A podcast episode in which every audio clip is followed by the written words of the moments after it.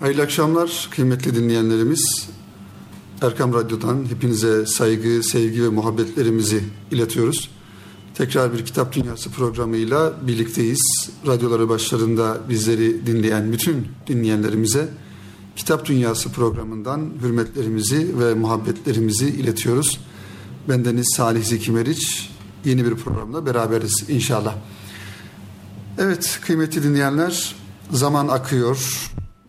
Haftalar birbirini kovalıyor, aylar birbirini kovalıyor, yıllar geçiyor ve geriye dönüp baktığımızda acaba arkamızda nasıl bir sada bırakmışız, nasıl bir iz bırakmışız? E, hakikaten bu da önem arz ediyor. Erkam Radyosu malumunuz iki bin on üç yılının Eylül ayında yayın hayatına başladı. Eylül'ün on altısında yayın hayatına başladı. Ve biz bugün Eylül ayına, yani iki bin on beşin Eylül ayına az bir zaman kala tekrar e, Kitap Dünyası programıyla birlikteyiz. Geriye dönüp baktığımızda iki yıla yakın bir zaman, neredeyse iki yıl e, bir zaman dilimini geçirmiş oluyoruz Kitap Dünyası programında. Muhtelif yazarlarımızı, hocalarımızı buralarda misafir ettik. Bunun dışında belki onlarca farklı kitabı sizlerle buluşturmaya çalıştık. İnşallah bundan sonra da aynı heyecanla, aynı aşkla, aynı duygularla bu programımızı devam ettireceğiz. Ta ki insanlara biraz daha kitapların dünyasını anlatmaya çalışalım, tanıtmaya çalışalım. Bu anlamda kendimiz de istifade edelim. Sizlere bu kitapları tanıtırken, anlatırken, hazırlanırken bu programa e, kendimizi de bu anlamda bir yönüyle yetiştirmiş oluyoruz ve bu programdan istifade etmiş oluyoruz. Kıymetli dinleyenler, bu hafta sizin için hazırlamış olduğum aslında iki önemli şahsiyet var. Tabii bu önemli şahsiyetin hayat hikayelerinin çerçevesi içerisinde onlardan kalan kitapları da inşallah tanıtmaya çalışacağız. Birincisi, programımızın ilk bölümünde sizlere aktaracağım, tanıtacağım şahsiyet ve kitapları Mehmet Akif İnan. Merhum Mehmet Akif İnan'ı bütün dinleyenlerimiz tanır, hatırlayacaklardır. iki bin yılında, yani bundan on beş sene önce rahmeti rahmana kavuşan bir dava adamı Mehmet Akif İnan. Biz tabii Mehmet Akif İnan hayattayken çok yakın bir şekilde belki takip edemedik. O yıllarda yaşımız itibariyle biraz daha e, üniversite yıllarında, öğrencilik yıllarımızda idi. Ancak belki de Mehmet Akif İnan keşfedilmesi gereken, takip edilmesi gereken, baştan sona okunması gereken, Türkiye'nin yetiştirilmiş olduğu önemli şahsiyetlerden, önemli fikir ve düşünce dava adamlarından bir tanesi. Tabii programlarımızda zaman zaman atıflarda bulunuyoruz. Çünkü her birisi, her birisi Türkiye'nin edebiyat dünyasında, özellikle e, İslami edebiyat anlamında bir dava şuuruyla yapılan edebiyat anlamında önemli isimler olan yedi güzel insandan bahsediyoruz. Rahmetli Cahit Zarifoğlu'nun bu anlamda beyan yayınlarından çıkan bir kitabı da mevcut. Yedi Güzel Adam diye. Tabii Yedi Güzel Adam son birkaç yıl içerisinde, hatta bir iki yıl içerisinde T R T'de yapılan, T R T yapımı bir dizi filmiyle daha büyük kitlelere ulaşmış oldu. Daha çok insana ulaşmış oldu. Ve insanlar bir yönüyle bu yedi güzel insanın, yedi güzel adamın kim olduğunu, kimliklerini, onların edebi şahsiyetlerini biraz daha yakından tanıma fırsatı buldular. Burada tabii medyanın gücünü, medyanın etkisini, tesirini görüyoruz. Ancak tabii ki gönül ister ki bu insanlar bir takım medya unsurlarına malzeme olmadan, onların aracılığı da olmadan hakkıyla tanınabilsinler ve okunabilsinler. İşte rahmetli Mehmet Akif İnan da bu yedi güzel insandan, yedi güzel adamdan birisi. Maraşlı kendisi ve Türkiye'de özellikle sendikacılık anlamında büyük atılımlar yapmış e, ve aynı zamanda Eğitim bir, eğitim bir sen kurucusu olan bir insan. Tabii aslında hem edebiyat kişiliği, edebi kişiliği, hem e, mütefekkir kişiliği, hem şairliği, e, bunun yanında da bir toplumsal yönü olan sivil toplum örgütü olarak bir eğitim bir sen kurucusu olması ilk görüşte biraz çelişkili gelebilir insana, ama şunu da ifade etmek lazım ki günümüzde yaşamış olduğumuz modern dünyada insanların daha çok e, bir takım doğrulara ulaşabilmesi için sivil toplum kuruluşları ve buna benzer e, toplumsal olayları yönlendirebilecek e, organların, kuruluşların e, daha çok olması gerekir düşüncesiyle Mehmet Akif İnan da böyle bir girişimde bulunmuş. Tabii biz bu programımızda, programımızın birinci bölümünde Mehmet Akif İnan'ı anlatacağız dedik. Peki ikinci bölümünde kimi anlatacağız? İkinci bölümde de yine önemli bir zat, önemli bir Allah dostu Gönenli Mehmet Efendi ile alakalı.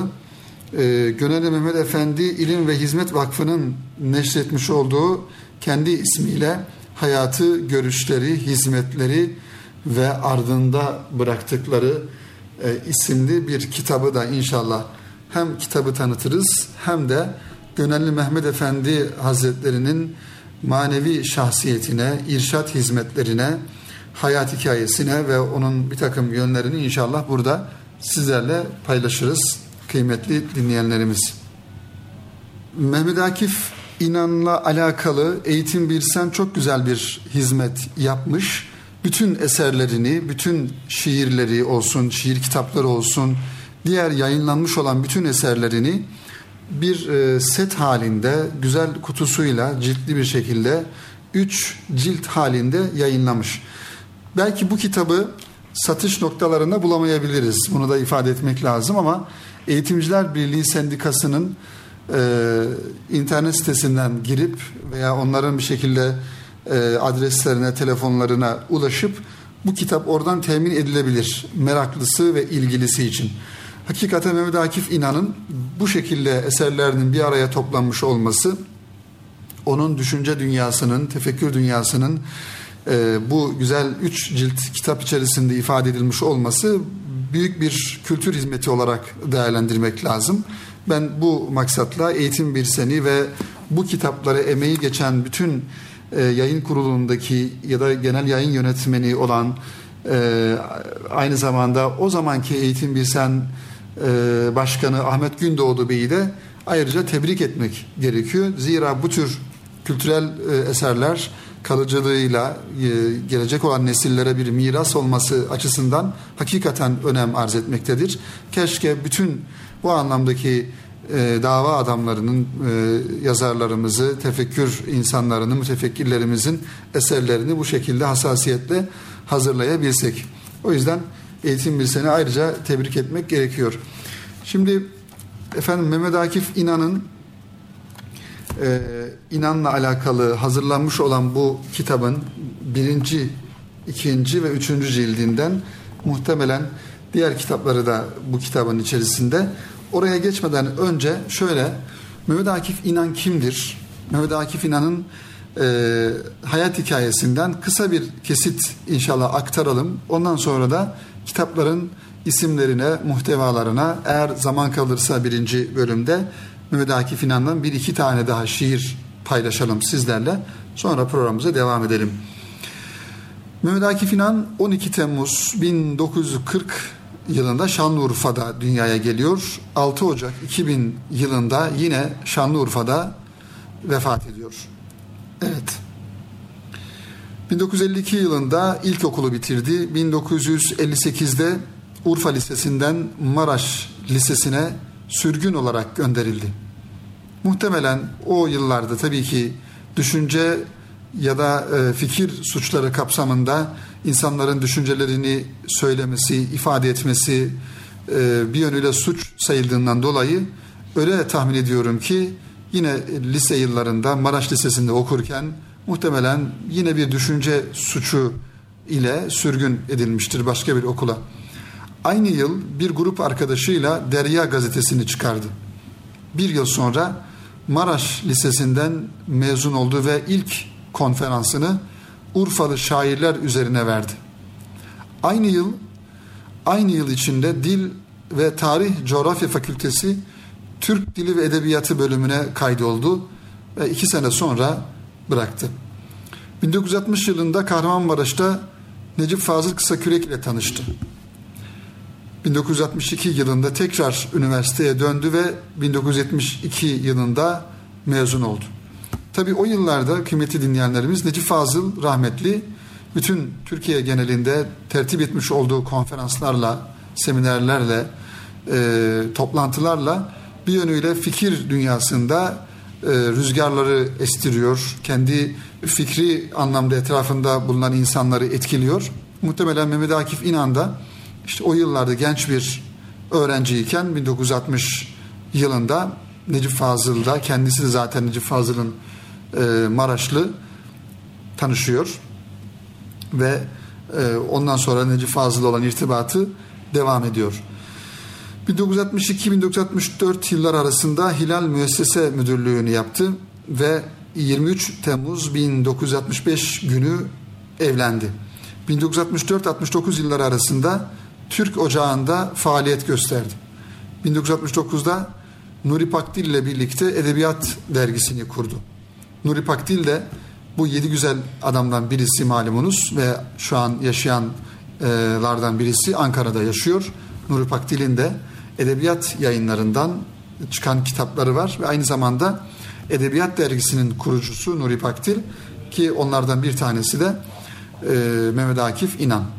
bin dokuz yüz altmış dokuz - yetmiş iki yılları arasında Türk Taşıt İşverenleri Sendikası'nda uzmanlık görevinde bulundu. Demek ki Eğitim-Bir-Sen Genel Başkanı, kurucu genel başkanı olmuş olması da bu e, sendika tecrübesiyle alakalı. İlk kitabı Edebiyat ve Medeniyet Üzerine'yi bin dokuz yüz yetmiş iki yılında çıkardı. İlk şiir kitabını ise bin dokuz yüz yetmiş dört yılında Hicret adıyla çıkardı. Biraz sonra inşallah o kitaplara da atıflarda bulunacağız. bin dokuz yüz yetmiş beşte kısa dönem askerlik yaptı. Daha sonra bin dokuz yüz yetmiş altı - bin dokuz yüz doksan yılları arasında Mavera dergisinde kurucu olarak yer aldı. Bunlar tabii Mavera dergisi, Edebiyat dergisi, e, Necip Fazıl'ın çıkarmış olduğu Büyük Doğu dergisi daha öncesinde. Bunların her birisi Türkiye'nin, yani Cumhuriyet'ten sonraki neslin, Cumhuriyet kurulduktan sonraki neslin bir yönüyle yetişmesinde, hatta günümüze kadar gelen, günümüze kadar gelen bir e, düşünce akımı olarak her birisi bir köşe taşı oluşturuyordu. İşte Mavera dergisi de onlardan e, bir tanesiydi. bin dokuz yüz yetmiş yedi - bin dokuz yüz seksen yıllarında Gazi Eğitim Enstitüsü'nde Türkçe Edebiyat Öğretmenliği yaptı. Bu dönemde eğitim mensupları için Oktay Çağlar ile beraber Yeni Türk Edebiyatı kitabını hazırladı. Daha sonra Ankara Fen Lisesi öğretmenliğine atandı. Vefatına kadar bu lisede öğretmenlik yaptı. Demek ki bir taraftan öğretmenlik hayatı devam ediyor, bir taraftan sendika e, işleri devam ediyor, bir taraftan edebiyat faaliyetleri, dergi faaliyetleri, kitap faaliyetleri, bir taraftan şiirler yazıyor. Tam bir toplum insanı, cemiyet adamı Mehmet Akif İnan. bin dokuz yüz seksen beş yılında Din ve Uygarlık adlı denemeler kitabını çıkardı. bin dokuz yüz doksan birde Tenha Sözleri yayınladı. bin dokuz yüz doksan üç - iki bin yıllarında Eğitim-Bir-Sen'i kurdu ve başkanlığını üstlendi. Aynı zamanda Memur-Sen Konfederasyonu Başkanlığını yürüttü ve bin dokuz yüz doksan sekizde Kanal yedide Kültür ve Sanat programı hazırlayıp sundu. Bu Kanal yedide yayınlanan e, kültür sanat programlarına İnternet üzerinden de ulaşabiliriz. Onların her birisi internet ortamında var. Mehmet Akif İnan'ı, Mehmet Akif İnan'ın düşünce dünyasını daha yakından tanıyabilmek için bu programları da inşallah izleyebiliriz. Ve bin dokuz yüz doksan dokuz Haziran'ında rahatsızlandı ve ölümcül hastalığı teşhis edildi. Aynı yıl Aralık ayında Urfa'ya döndü. altı Ocak iki bin günü Urfa'da kendi şe- e- daha doğrusu Evet, dünyaya geldiği şehirde, Şanlıurfa'da Rabbine kavuştu Mehmet Akif İnan. Şimdi eserlerine baktığımızda kıymetli dinleyenler, eserlerinin bu Eğitim-Bir-Sen'in hazırlamış olduğu bütün eserleri e, setinin içerisinde Hicret isimli kitabı, şiir kitabı olarak e, tam yedi baskı yapıyor. İlk baskısını bin dokuz yüz yetmiş dört yılında ve en son baskısını ise iki bin on beş yılında altıncı baskısını yapmış oluyor Hicret isimli şiir kitabı. Onun dışında Tenha Sözler aynı şekilde yine bin dokuz yüz doksan bir yılında ilk baskısı yapılıyor Yedi İklim Yayınlarından ve iki bin on beş yılında Eğitim-Bir-Sen bunu tekrar basıyor. Daha sonra yine Edebiyat ve Medeniyet Üzerine isimli kitabı da yine bin dokuz yüz yetmiş iki yılında ilk baskısı yapılıyor. Din ve Uygarlık isimli kitabı, sonra Cumhuriyet'ten sonra Türk Şiiri isimli kitabı diye bu şekilde devam ediyor. Tabii biraz şöyle Mehmet Akif İnan'ın e, arkadaş çevresinde nasıl tanındığını, arkadaşları onu nasıl bilirler, oraya biraz temas edelim inşallah. Ondan sonra da diğer e, kitaplarının da isimlerini ifade ettikten sonra programımızın birinci bölümünü bitirmiş olalım inşallah. Lise yıllarında yazmaya başlayan Mehmet Akif İnan'ın ilk yazı ve şiirleri Urfa Demokrat gazetesinde yayınlandı. Urfa'da biraz önce ifade ettiğimiz gibi bir grup arkadaşıyla bin dokuz yüz elli sekiz yılında Derya adlı bir gazete çıkardı. Hepsi de lisenin son sınıfında okuyan bu arkadaşların her biri ileride ünlü gazeteci, yazar veya yayıncı olacaklardı. Mehmet Akif İnan'ın şiir ve yazı çalışmalarını etkileyen iki arkadaş çevresi vardır. Bunlardan birincisi Urfa'da, ikincisi ise Maraş'tadır. Urfa'daki bu yazar ve arkadaş grubunun adları şöyle: Abdülkadir Billurcu, Zübeyir Yetik, Nihat Armağan, Cuma Beyboğa, Nabi Kılıçoğlu, Mehmet Emin Baylan, Sabri Aslan, İbrahim Kızılgöl, Cemal Kayar, Ahmet Rüzgar ve Yusuf Demirkol. Urfa'da sıra geceleri geleneği herkesçe bilinen önemli bir toplantı geleneğidir. Bu toplantılarda ev sahibinin çiğ köfte yapıp ikram etmesi adettir. Sıra gecelerinde divan şairlerinden şiirler okunur ve klasik musiki meşk edilirdi. Bu toplantılarda özellikle Fuzuli'nin ve Nabi'nin gazelleri sevilerek okunan şiirlerdir. Ayrıca Urfalı şair Abdi, şair Şevket ve Yaşar Nezihe Hanım'dan şiir ve gazeller okunur. Bu gazellerin çoğu bestelenmiştir. İşte şair Mehmet Akif İnan'ın şiire karşı olan sevgisi ve tutkusu içinde bulunduğu böylesi bir ortamdan kaynaklanmaktadır.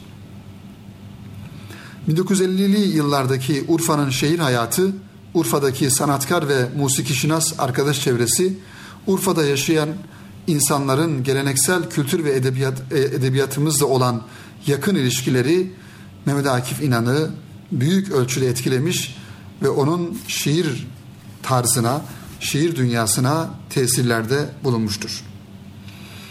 Daha sonra Maraş'ta öğrenciyken Hizmet adlı bir mahalli gazetede sürekli yazılar yazar.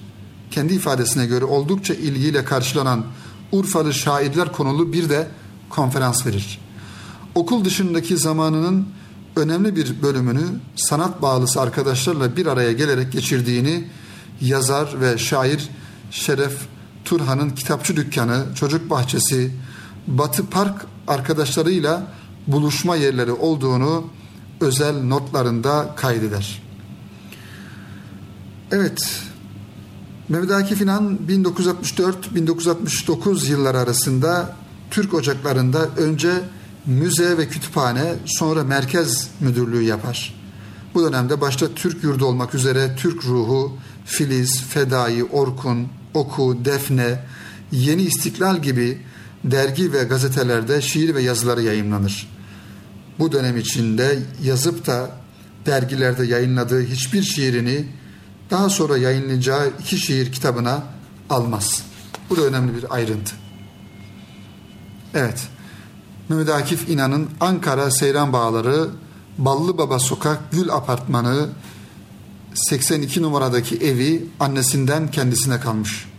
Bu evde sürekli edebiyat ve sohbet toplantıları yapardı. Bu alışkanlık ve gelenek Urfa'dan tevarüs ettirdiği sıra gecelerinden kaynaklanmaktadır. Bu eve Mehmet Akif İnan'ın Ankara'daki sanat çevresindeki arkadaşlarından başka şair ve düşünür Necip Fazıl Kısakürek de sık sık gelir ve kalır. Üstad Necip Fazıl'la tanışması ise daha eski tarihlere dayanır. Mehmet Akif İnan altmışlı yılların başında Büyük Doğu mecmuasına şiir ve yazı gönderir. Bazı şiirleri bu dergide yayınlanır. bin dokuz yüz altmış beş yılında Dil ve Tarih Coğrafya Fakültesi'nin dekanı Profesör Emin Bilgiç'tir. Akif İnan'ın ricası ve büyük gayretleriyle Necip Fazıl İstanbul'dan Ankara'ya konferans vermeye davet edilir. Üstad, büyük ses getiren bu konferansını bu fakültede İnan'ın gayretleri sayesinde gerçekleştirir. Bundan sonra aralarında hususi ve çok güzel bir dostluk başlar.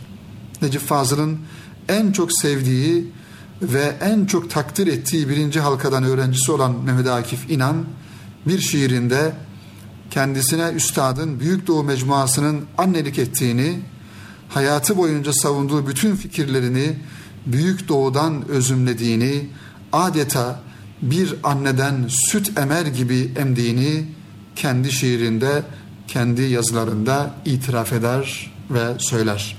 İşte Mehmet Akif İnan'la Necip Fazıl Kısakürek'in irtibatı, bağlantısı, muhabbeti bu şekildedir. Evet kıymetli dinleyenler, diğer kitaplarına baktığımızda Mehmet Akif İnan rahmetlinin Mirası Kuşanmak, bu da iki bin dokuzda e, ilk baskısı yapılıyor yine Eğitim-Bir-Sen yayınları tarafından. İslam Dünyası ve Orta Doğu, diğer bir kitabı ise Aydınlar, Batı ve Biz isimli kitabı. Üçüncü ciltte, yani Eğitim-Bir-Sen'in e, hazırlamış olduğu üçüncü ciltin içerisinde bulunan diğer e, kitapları ise Edebiyat, Kültür ve Sanata Dair Söyleşiler, Siyaset Kokan Yazılar diye bütün kitaplarını ihtiva eden bu üç ciltlik kitabı ben acizane sizlere tavsiye ediyorum. Eğitim-Bir-Sen yayınlarından bunlar temin edilebilir. Tabii bazı insanlar vardır kıymetli dinleyenler. E, vefatından sonra da arkalarında iz bırakırlar.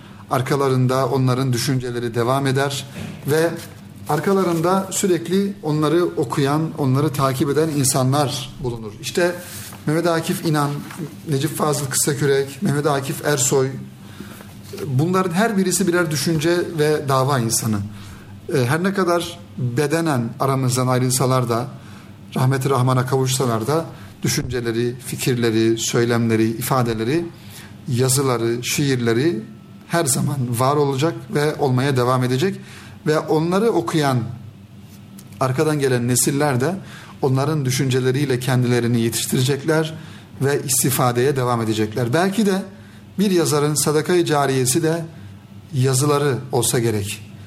Genellikle edebiyatçılar, yazarlar çok varlıklı insanlar olmazlar.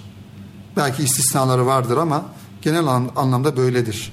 Çünkü edebiyata, sanata talip olan insanlar bir yönüyle varlığa, zenginliğe talip olmayan insanlardır. İşte bunların arkalarında bırakmış olduğu mirasta her birisi birer birer kültür mirası. Ve kitap severlere, kitap okuyanlara, kültürü sevenlere, kültürü yaşatmaya çalışan insanlara da bırakılması gereken herhalde en güzel miras bu miraslardır diyoruz. Ve ikinci tanıtacağımız e, zat, muhterem insan, bir Allah dostu olan Gönenli Mehmet Efendi. Gönenli Mehmet Efendi kıymetli dinleyenler, Ee, aslında yakın bir tarihte vefat eden bir Allah dostu, ancak doksan küsur yıllık hayatına birçok hizmeti sığdırmış bir e, irşat insanı, bir tebliğ insanı Gönenli Mehmet Efendi. Tabii bu tür hayatı boyunca kendilerini vakfetmiş olan insanlara Cenab-ı Allah onların vefatından sonra da kendi isimleri üzerine, kendi adları üzerine kurulmuş bir vakıf kurmayı sevenleri tarafından nasip ediyor. İşte Gönenli Mehmet Efendi İlim ve Hizmet Vakfı da bu tür vakıflardan bir tanesi. Ve o vakıf çerçevesi içerisinde, vakfın yayınları içerisinde çıkmış olan dördüncü kitap olarak da biz bu eseri görüyoruz. Gönenli Mehmet Efendi hayatı, görüşleri, hizmetleri ve ardında bıraktıkları.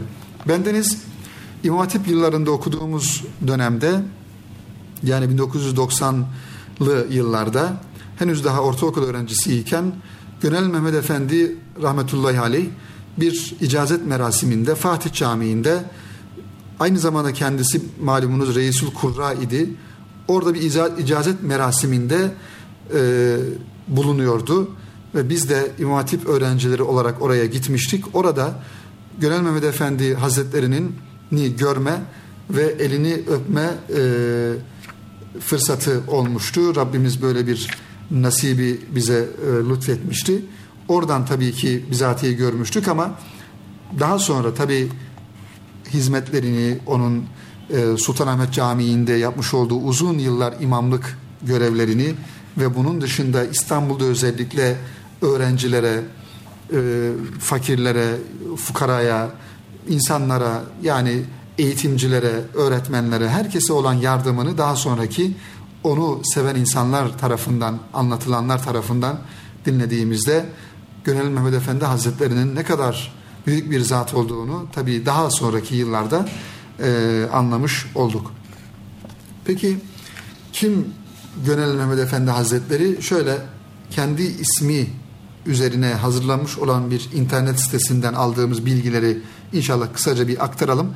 Sonra da hazırlamış o hazırlanmış olan bu kitaptan Mehmet Efendi Hazretleri'nin birkaç hususiyetini sizlerle paylaşalım inşallah. Son devrin din alimlerinden Gönenli Mehmet Öğütçü Hoca Efendi bin dokuz yüz bir yılında Balıkesir'in Gönen ilçesinde dünyaya gelir. iki Ocak bin dokuz yüz doksan bir yılında İstanbul'da Rabbine kavuşur. Babasının ismi Osman, annesinin ismi ise Fatıma'dır. İlkokul tahsilini ve hafızlığını kendi köyünde tamamlar. Babası Osman Efendi çiftçi olmasına rağmen İslami ilimlere ve İslam alimlerine çok düşkündür. Oğlu Mehmet'i ilk tahsilini tamamlar tamamlamaz hemen İstanbul'a gönderir. Gönenli Mehmet Efendi'nin icazetnamesindeki, yani diplomasındaki kayıtlara göre bin dokuz yüz yirmili yıllara İstanbul'a geldiği anlaşılmaktadır. Fatih Camii dersiyamlarından Serezli Ahmet Şükrü Efendi'den Kur'an-ı Kerim kıraat ve tecvid ilmi öğretimini usulüne uygun olarak öğrenir. bin dokuz yüz yirmi beş yılında takrib seviyesinde icazetnamesini, yani diplomasını alır. bin dokuz yüz yirmi dört yılında medreseler kapatılınca bin dokuz yüz yirmi beş yılında İmam Hatip Mektebi'ne girer ve bin dokuz yüz yirmi yedi yılında aynı mektepten mezun olur. Gönenli Mehmet Efendi bin dokuz yüz otuz yılında Gönen Merkez Camii İmam Hatipliğine başlar. Bir müddet sonra askerlik görevini yapmak üzere Gönen'den ayrılarak İstanbul Taşkışla'da askerliğine başlar ve askerliğini orada bitirir. Gönenli Hoca Efendi askerlik görevini bitirdikten sonra tekrar memleketi Gönen'e geri dönmez. İmam Hatiplik görevini İstanbul'da devam ettirir. Burada sırasıyla Fatih Hacı Bayram Kaftani, Dülgerzade, Hacı Hasan ve Sultanahmet camilerinde görev yapar. Sultanahmet Camii İmam Hatiplik görevinden bin dokuz yüz seksen iki yılında emekli olur. doksan yıllık ömrünü ilme, İslam'a ve Kur'an-ı Kerim'e adayan Gönenli Mehmet Efendi Hazretleri, din eğitimi gören öğrencilere elinden geldiği kadar yardım eder. Onlara burs verir. Gönenli Mehmet Efendi iki Ocak bin dokuz yüz doksan bir Çarşamba günü Rabbine kavuşur. Mezarı ise İstanbul'da Edirne Kapı Mezarlığındadır Gönenli Mehmet Efendi Hazretleri'nin. Tabii kıymetli dinleyenlerimiz, burada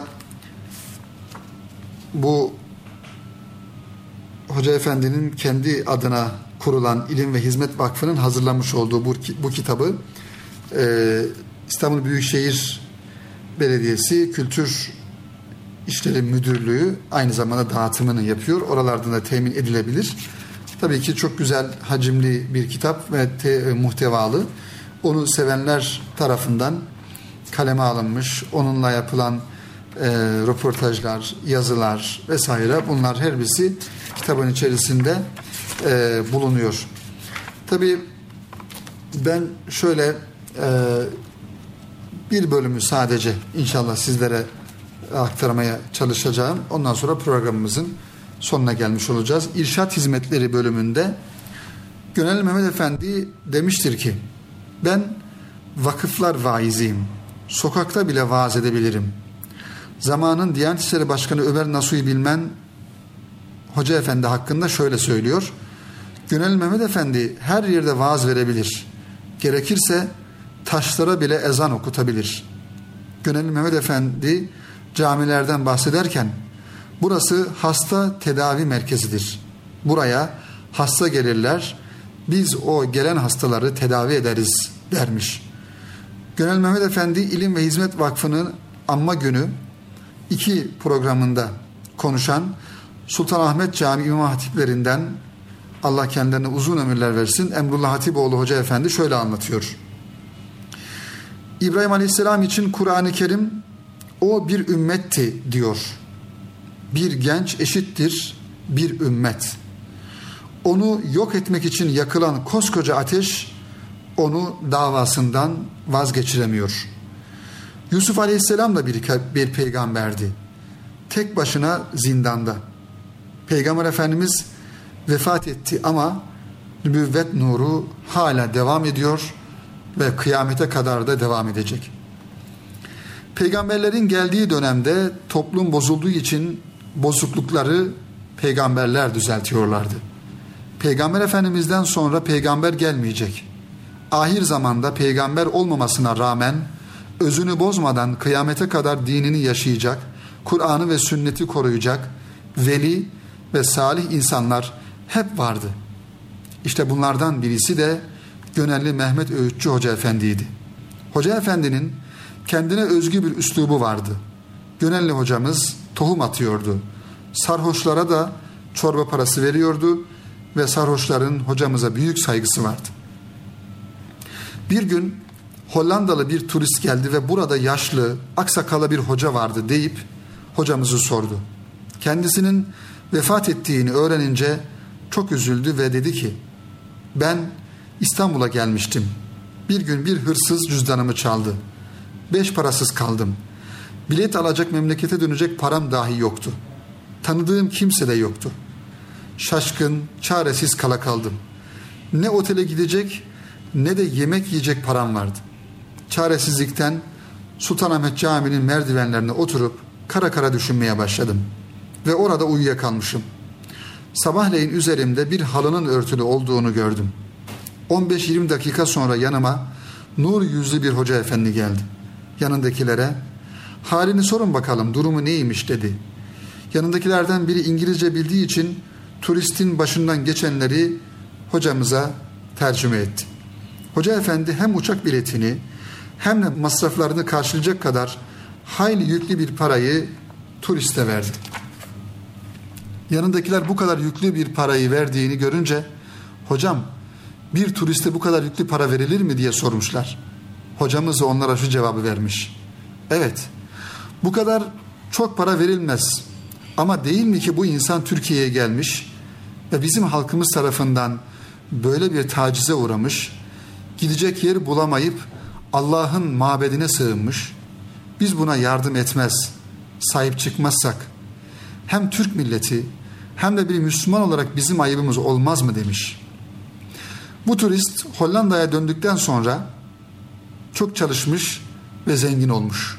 Seneler sonra tekrar Türkiye'ye gelip Sultanahmet Camii'nde yana döne o nur yüzlü hoca efendiyi arıyordu. Biz imam odasında otururken bu kişinin telaşlı hali dikkatimizi çekti ve turistle görüştük ve sebebini sorduk bu telaşının. O da bize seneler önce başından geçen işte bu hadiseyi anlattı ve dedi ki, o zamandan bu zamana çok çalıştım ve zengin oldum. Kazancımı ikiye böldüm. Birisini kendime, diğerini ise benim gibi yolda kalmış çaresiz insanlara ayırdım. Şimdi o nur yüzlü hoca efendiyi arıyorum ki bu parayı ona teslim edeyim. Biz de anladık ki bu Gönenli hocadan başkası değil ve onun vefat ettiğini söyledik turiste. O yine de bu parayı bize verdi. Siz aynı şekilde kullanırsınız dedi ve gitti. Bunun üzerine heyecanlandık. Ne yapacağımızı şaşırdık. Bu olayı hocamızdan bize verilen bir vazife diye kabul ettik. Biz de aynı hocamız gibi yapmak, insanların derdine çare bulmak istedik ama tabii ki hocamız kadar başarılı olamadık. Anladık ki bütün yaptığı hizmet ona aitmiş ve hocamız bu işleri en güzel şekilde yapıyormuş. Evet, işte Gönenli Mehmet Efendi Hazretleri'nin tabii bir, belki yüzlerce bu anlamdaki e, anekdotlardan bir tanesi. Bir yabancı turistin başına gelen bir hadiseden hareketle böyle bir hatırayı yine Sultanahmet Camii imamlarından, İmam Hatipliğini yapmış olan hocalarımızdan e, Emrullah Hatipioğlu hocanın e, nakletmesiyle biz de dinlemiş olduk ve öğrenmiş olduk. Tabii şöyle bir e, bölümü de naklederek inşallah programımızı bitirelim kıymetli dinleyenler. Gönenli Mehmet Efendi'nin camilerde vaazları sırasında sık sık okuduğu kasidelerden birinin sözleri şu şekilde. Tabii bir gönül insanı, bir Allah dostu, gönlü yanık, bağrı yanık bir insan.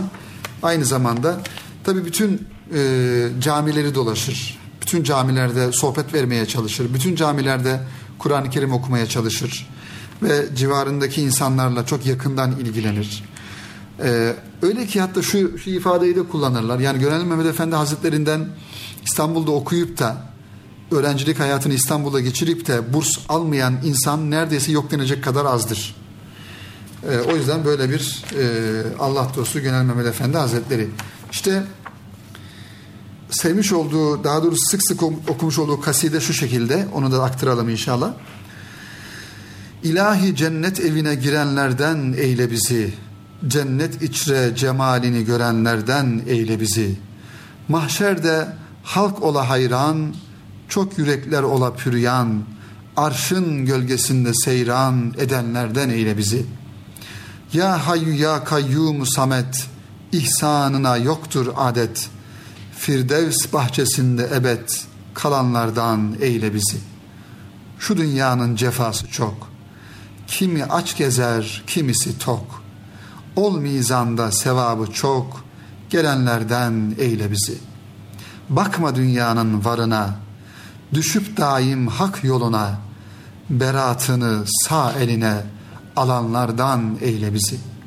Müminlere rahmet ola, münafıklar mahrum kala, Yunus eydur doğru yola, gidenlerden eyle bizi diye bu kasideyi de rahmetli Gönenli Mehmet Efendi Hazretleri sık sık okurmuş kıymetli dinleyenlerimiz.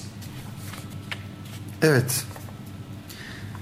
İşte bu şekilde. Tabii tasavvufu, tasavvufi anlayışı var. Kamil insan olmanın yolları. Ondan sonra kendi vaazlarından bir takım anekdotlar var burada, notlar var. Bunların her birisi bu güzel kitabın içerisinde, yani Gönenli Mehmet Efendi İlim ve Hizmet Vakfı'nın hazırlamış olduğu Gönenli Mehmet Efendi hayatı, görüşleri, hizmeti ve ardından bıraktıkları isimli kitapta. Tabii ki biz e, inşallah bu kitabı temin eder, okuruz. Şimdi kıymetli dinleyenlerimiz, Kitap Dünyası programının burada sonuna gelmiş bulunuyoruz. İnşallah iki tane önemli insanı Türkiye'mizde, birisi düşünce dünyamıza, tefekkür dünyamıza, diğeri ise manevi dünyamıza çok büyük tesirleri olan iki güzel insanı, Mehmet Akif İnan rahmetli ve merhum Gönenli Mehmet Efendi Hazretlerini kısaca anlatmaya çalıştık. Kitaplarına, onlar hakkında söylenenlere temas etmeye çalıştık. İnşallah istifadeli olmuştur.